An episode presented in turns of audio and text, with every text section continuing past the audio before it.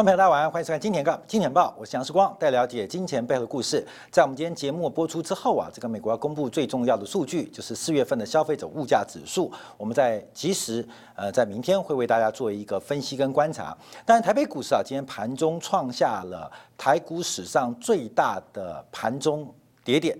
呃，这个盘中一度大跌了一千四百一十七点，跌幅超过了八点五 percent，也成为在今天亚洲盘呢全球财经媒体的快报，就台北股市崩了。那这个崩盘的原因，我们今天要分成内生变数跟外部环境来进行分析跟观察，同时把昨天节目当中的一个泡沫发展。来预估这一次台北股市可能的变化啊，可能的变化。好，我们先从内部发展观察。大家第一个事情是有关于新冠疫情的一个爆发。其实新冠会爆发，基本上在过去一年当中，随着整个新冠疫情被高度政治化的渲染过程当中，使得新冠疫情变成了一个非常恐怖的流行病。而这个恐怖流行病过去是台湾的信仰啊，基本上第一个是大家都很惨。啊，第二，台湾都没事，所以这次打破信仰，使得台湾在这次全球当中算是最后啊，最后几个呃爆发出新冠病呃疫情啊爆发的地区啊，跟台北股市一样哦，都是全球最后见高啊，最后见高，所以大概呃这个台湾得到新冠疫情之后，那随着蔓延，按照台北股市的一个现象。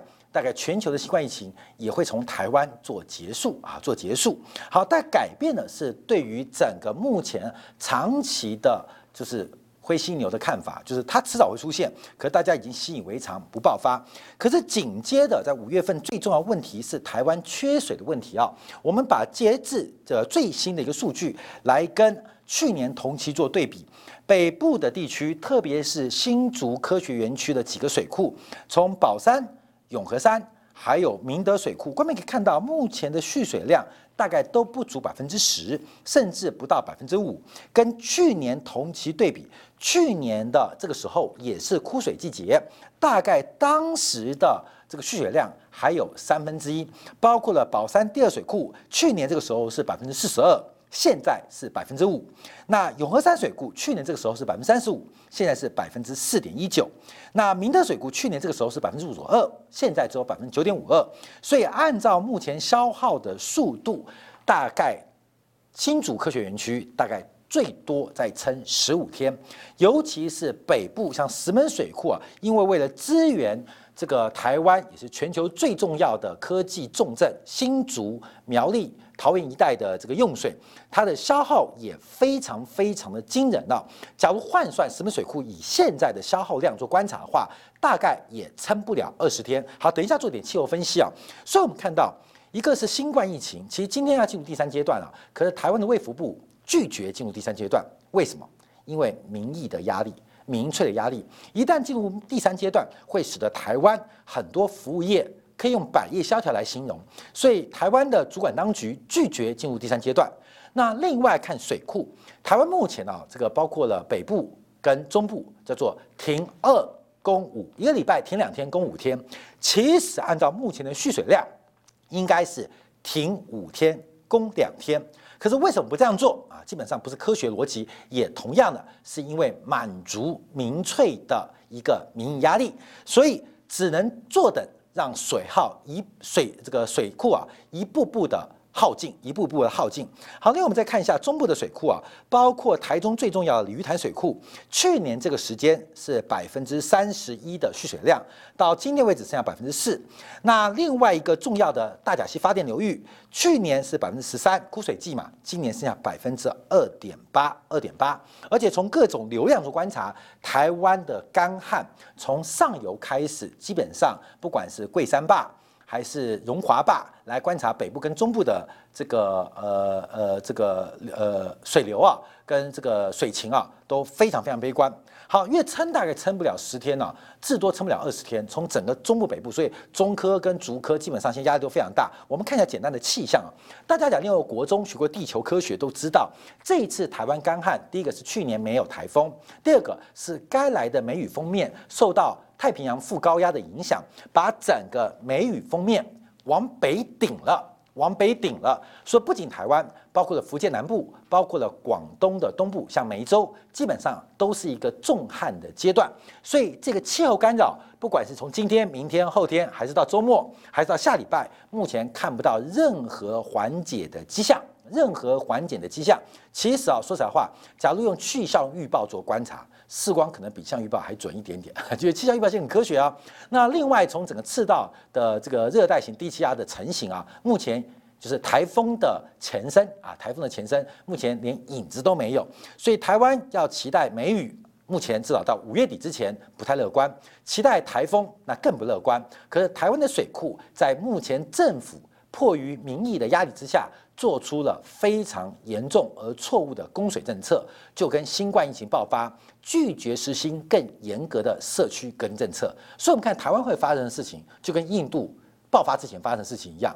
印度爆发的事情，也不要笑别人，就跟法国、德国疫情爆发之前一样。那法国、德国也不要笑别人，就跟美国爆发之前一样。我看大家都一样，讲别人很容易，但发生到自己身身上，社区隔离做不到就做不到。除了大陆政府做到了，那另外供水问题也是一样，早就应该停五供二啊，这里大家严格限水，可是也受到民粹压力，基本上早就该做，可是不做就等待叫赌哦，这个政府就是赌，叫赌，赌什么？赌新冠疫情真的不会来，赌赌会下雨。那基本上这东西啊，从科学角度是不可行的嘛。不管是气象预测，现在很科学；不管是公共卫生的流行病传染，这都很科学。那必然发生，可是你就要坐等它。爆炸啊，爆发，而这些原因可能都是一个今天、昨天，也可能是明天、后天，对于台北股市极大的压力。好，我们先讲到是内生变数啊，这两个原因，一个是新冠在台湾爆发，还有包括台湾缺水问题，恐怕会越来越严重。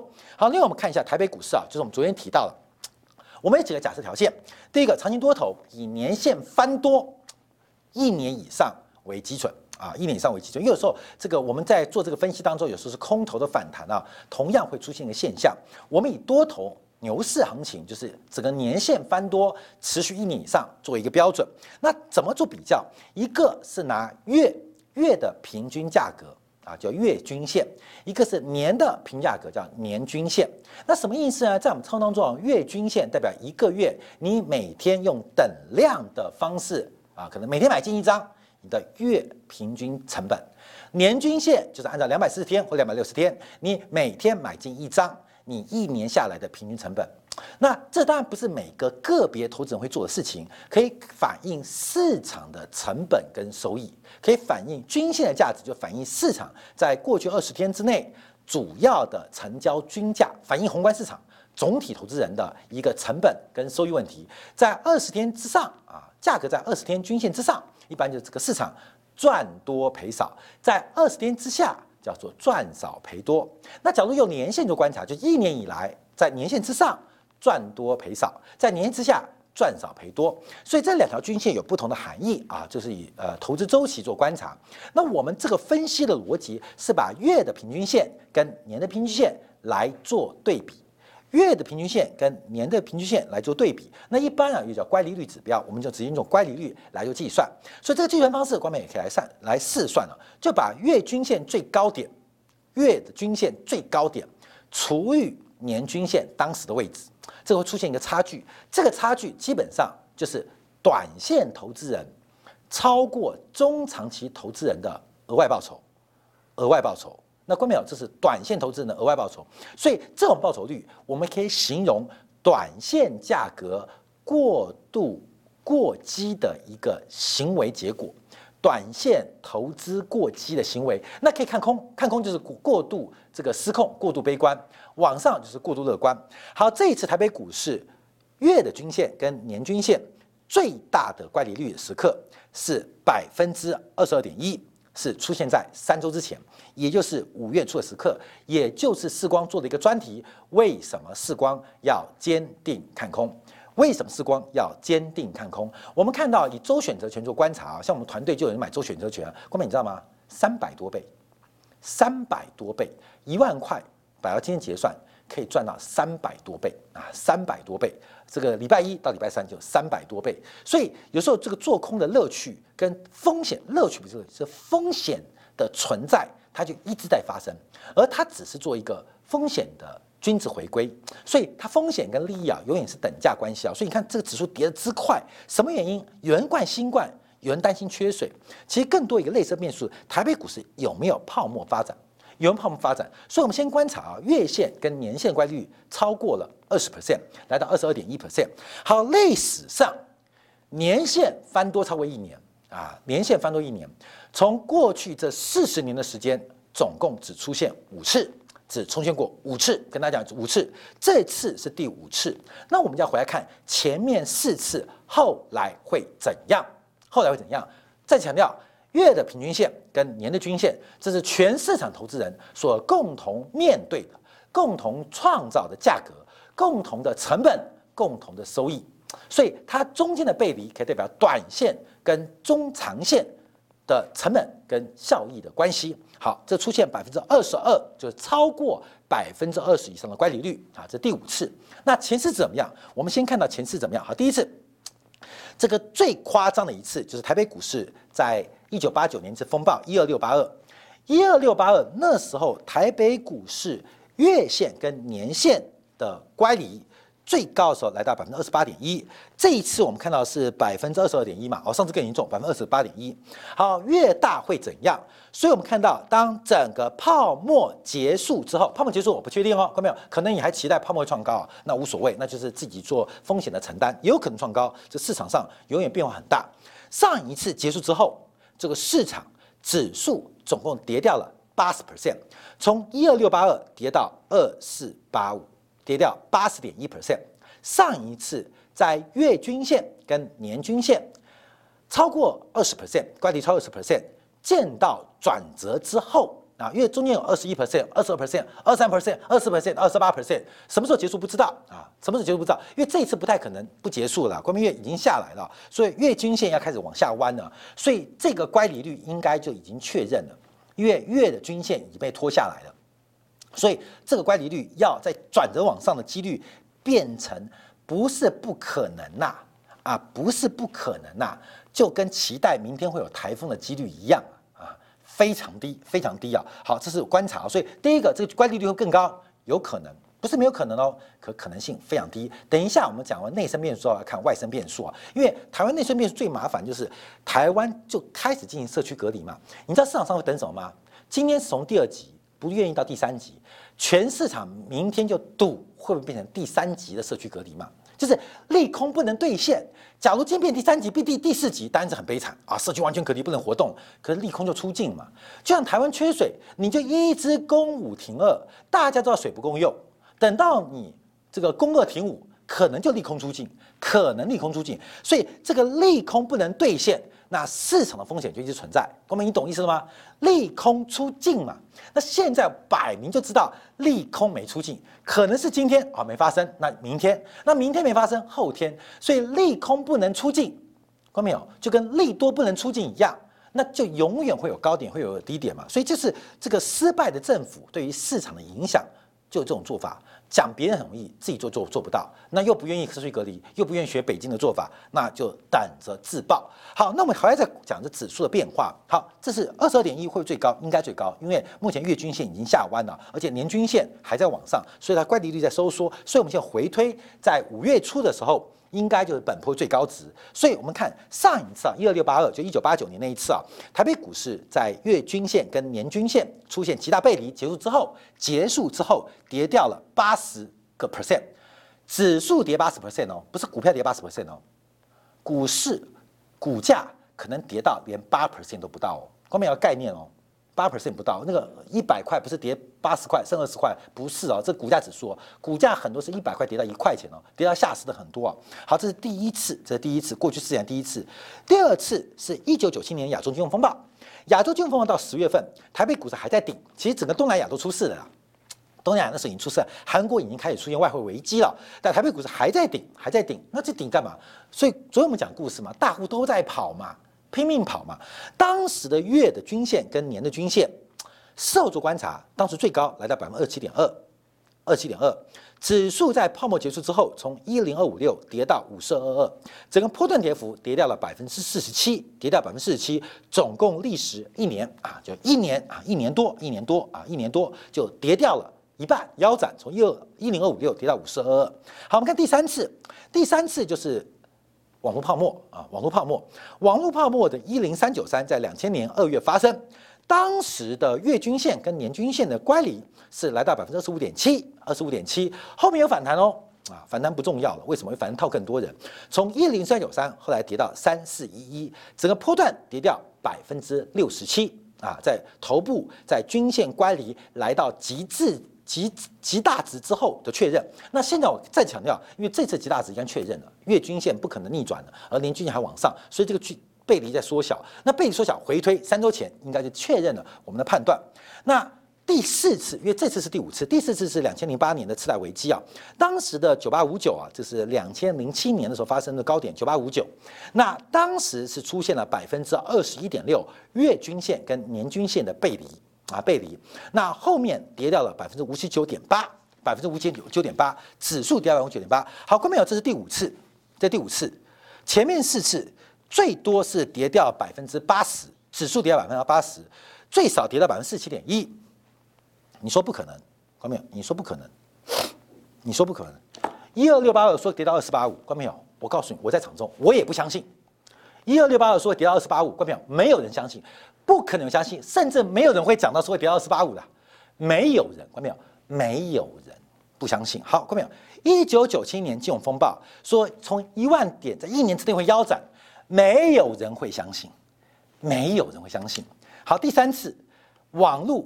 这个千禧年的机会啊，那时候华硕的 EPS 多高啊？蓝天啊、技嘉啊、维新啊、国巨啊、台积电啊、人保啊、中华来的涨多凶啊！EPS 都很高，本一比都不高，都不高，看到没有？说一零三九三，跟你讲，两年之内会直接剩下三折，你相信？没人相信，我也不相信。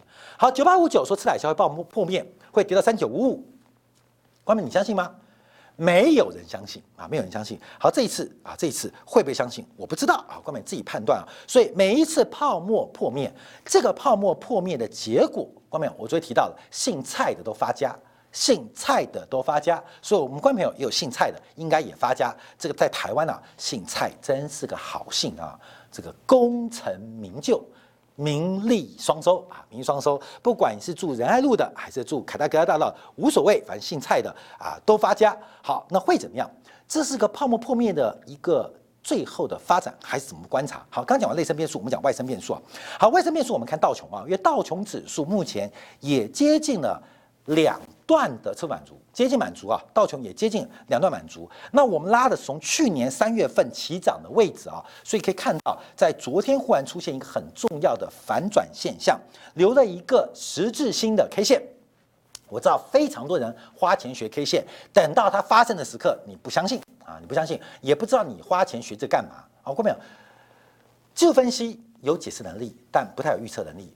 其实不是没有预测能力，因为。它的客观存在跟你的主观情绪产生冲突，产生冲突，所以发生夜线的时候，你也不相信。我们看到这几天欧洲股市出现了一个头肩顶之后，再出现了一个双星变盘，这都是。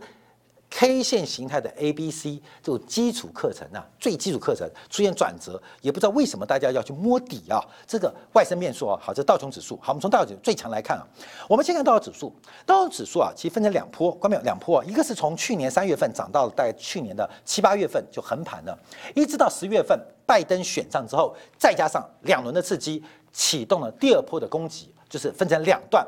一个是去年三月份，大概涨到去年的七月份就开始横盘，横盘了半年，在去年的十一月开始做发动，大家印象，十一月涨到现在两波发动，时间也差不多对称，涨幅也差不多对称。好，关面我们主要看到第二波段涨什么？因为第二波段的涨幅啊很重要。我们讲最强的，不要讲最弱，弱的就不提了，讲最强的。道琼指数是最强的，最强涨幅第一名，因为道琼指数是价格加权。而不是市值加权，所以高价股对于道琼指数的贡贡献跟推升最有重最有帮助啊！这一波贡献最大之一叫做联合健康保险，联合健保啊，联合健保，这基本上是替呃 to B 也 to C 啊，就替这大美国有什么商业的健康保险啊，这家是全球最大的，而且它的这个呃 IT 应用是非常大的啊，基本上亚马逊把它干掉它。现在发现亚马逊被他踢出去啊，就是健康保险的治疗呃观察啊，从去年二九七涨四二五，关没有？这是价格，不要算涨幅，因为道琼只是价格加权啊，涨得非常大。昨天一根长黑，把前一天形成了一个避雷针啊。那 K 线怎么讲？我不知道，关门自己翻课本。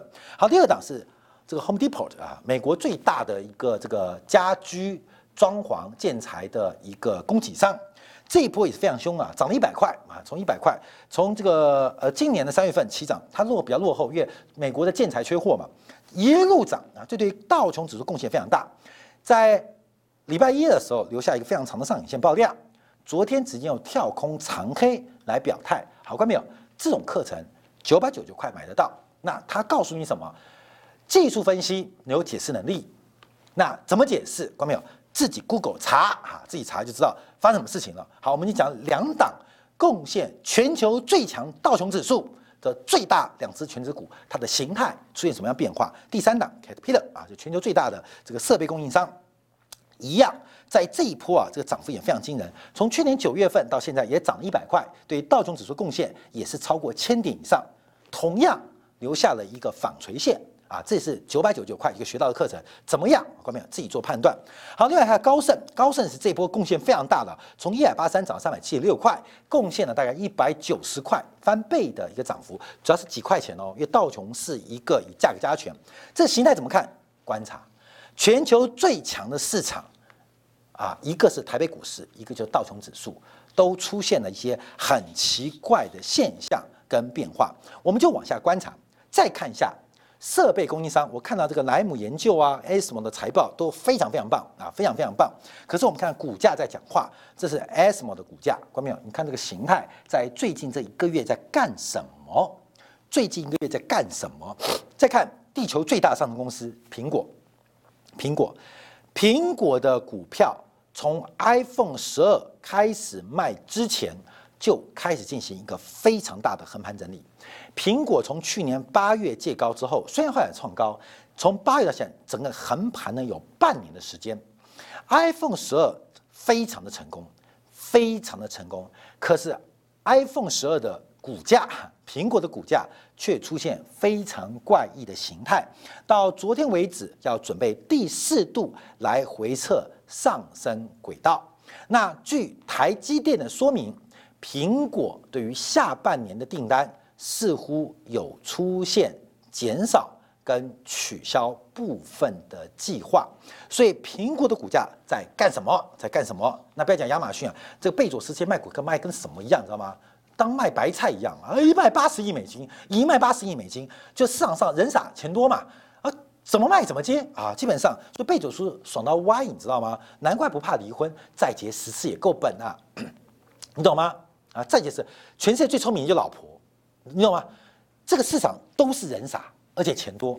这市场唯一人不傻，而且嫌钱不够多的就老婆。所以像比尔盖茨为什么把老婆给休掉？贝佐斯为什么要离婚？这是一个很理性的抉择嘛。人傻钱多是贝佐斯往前看，全世界当中唯一相对自己不傻的就是自己老婆。全世界人都认为自己钱多可以赚更多，只有一个人嫌钱不够多，也是自己老婆。所以要让自己更成功。比尔盖茨、贝佐斯就干掉自己老婆，离婚啊，离婚啊，那离婚之后那就说再见了啊，所以基本上他们都做一个理性的投资决策啊，所以卖股票卖的蛮高兴的。好过没有？我们讲最后一个重点啊，我们看到在这几年股市的震荡中，欧洲的债务、欧洲的殖利率水平创新高了。这几天我们看到美国国债的殖利率水平有反弹，可是并没有创高。可从法国、包括德国。包括英国，我们看到它殖率水平正在走高，欧元站稳一点二之上，基本上对于欧洲的债务发展就是极端的不利。我们看到欧洲其他国家，包括了西班牙，包括了意大利，包括了爱尔兰，最近他们的债务水平都在大幅度的攀高，这是观察欧洲一个非常重要的事情，就是欧洲的债务债券正在做大跌。那等一下，我们的精选部分要讲中国的信用危机。中国信用债危机是我们过去这半年不断预期的。今天彭博社用显明的标题来观察中国的信用债的风险。另外，今天下午中国公布了最新的社融新增信贷，还 M two 这个数据更恐怖哦。全球割韭菜的不再是华尔街，或许是北京或是上海的陆家嘴那群人在割韭菜。最后我们看到美国目前的问题，因为今晚要公布 CPI 啊，美国现在很麻烦啊。这个呃三月份这个事后工具哦，就是延后公布的，就是事后公布的。美国劳工统计局公布的，美国三月份职缺职缺创下了历史最高，就是目前美国缺工的问题非常严重。另外，从职位空缺跟失业人数做对比，那目前的差距也正在改变。我们最后要观察的是美国国债现象，因为美国国债这几天也出现下跌，股债同杀啊！美国出现股债会同杀，美国要亡国了，股债会三杀。最近美国其实跟委内瑞拉一模一样，全球股债股债会同杀的一个辛巴威，一个委内瑞拉嘛。那呃这金融市场没有，第一个。委内瑞拉很缺建材，美国缺木材；新巴威缺粮食，美国缺鸡肉，知道吗？连加油都要排队。美国，你看到美国新闻，把它置换一下，你以为是委内瑞拉或新巴威的现状，就是房子没有建材，吃东西没有鸡肉，然后汽油要排队五小时，就美国现状啊！这美国现状。好，目前美国是出现股汇在同散三杀的格局。我们最好要观察啊，就是从今天啊大陆人行的一个报告来进行分析啊。这个美债收益率，假如从今年一月一号到现在做观察啊，关键这三条指标，这是我们今天节目最后的重点啊。第一个是这个无风险的利率，我们用 TIPS 做观察，就底下这条线啊，底下这条线，从今年以来，今年以来，从这个呃呃三点一八，三点一八，一点零八，对不起，负的一点零八，升高到负的零点六三，总共爬升了四十五个 BP。各位在这边哦，四十五个 BP。那另外是美国的名目利率的变化，名目利率是美债收益率，从今年一月份一月一号以来是百分之呃，大概是从百分之零点九二，零点九二上升到了百分之一点七四，上升了八十个 BP 啊，上升八十个 BP。那另外要观察啊，就是有关于预期通膨的变化，那预期通胀就是百分之二。上升到百分之三十七啊，百分不对，百分之二到百分之零点三七。好，看到没有？这把这个三个数字抽出来哦。好，看到没有？都是 BP，BP 是零点零一个百分点，一个是三十七，一个是八十二，一个是四十四十五，四十五，这一定相等的。好，我们看一下哦。从这几个数字做观察，从这几个数字做观察，这个观察是名目利率的上升哦。美国国债谈了八十个 BP，怎么来的？怎么来的？一个是通胀的预期，看到没有？这是通胀的预期哦，通胀预期，要实质利率的弹升。另外，这个最重要，这三十七个 BP，零点三七个爬升，跟美国国债的超量发行有关，跟美国国债的超量发行有关。所以今年以来啊。到底是发什么事情？大家要做通胀的行情，通胀会发生。的确，在债券市场看到通胀预期，它占了一半的因素。总共美国国债的利率，市场利率弹升了零点八二，以一月一号到今天为止，弹升了零点八二个百分点，其中零点四个百分点来自于通胀预期，另外零点三七个百分点不能解释，另外零点三七个百分点不能解释，当然可以解释，解释就是美国。债务的风险贴水，也就是美国债务的风险偏好降低所引发的贴水变化。按照今年美国国债赤字融资规模大概是二点五兆美金，按照美联储每个月八百亿美金的购债计划，大概是九千六百亿美金，中间大概还有一点五兆的差额需要由市场来买单。可是我们看到外国投资者基本上。目前对于美国国债的认购意愿是越来越低，所以更需要国内的投资人来进行买单的操作。所以我们要看到另外一个变化：当美债收益率上升过程当中，会有什么样的影响跟发展？我刚刚提到，从一月一号到现在为止，美国名目债券利率弹升了零点九零点八二个呃百分点，其中通膨胀占零点四五个百分点。另外，零点三七个百分点是美国国债额外政府跟市场所付出跟要求的风险贴水，所以美债收益率往上走之后，看没有？再度上升哦，包括欧洲也是一样，会有三种不同的管道、不同的渠道。这是人行间报告所提到的，美债收益率上升，尤其是风险贴水上升，会发生什么事情？看没有？这是官方报告、人行报告。第一个是资产价格，资产价格会发生什么事情？因为美国国债的利率是无风险利率，无风险利率弹升会导致整个估值的向下调整，进而引发全球的资产价格调整跟 repricing 啊再定价的风险啊，这是两个问题。资产价格调整跟再定价风险是两件事情。可是无风险利率的抬升会改变原来的估值模型，进行负面的干扰啊，这是第一点。第二点。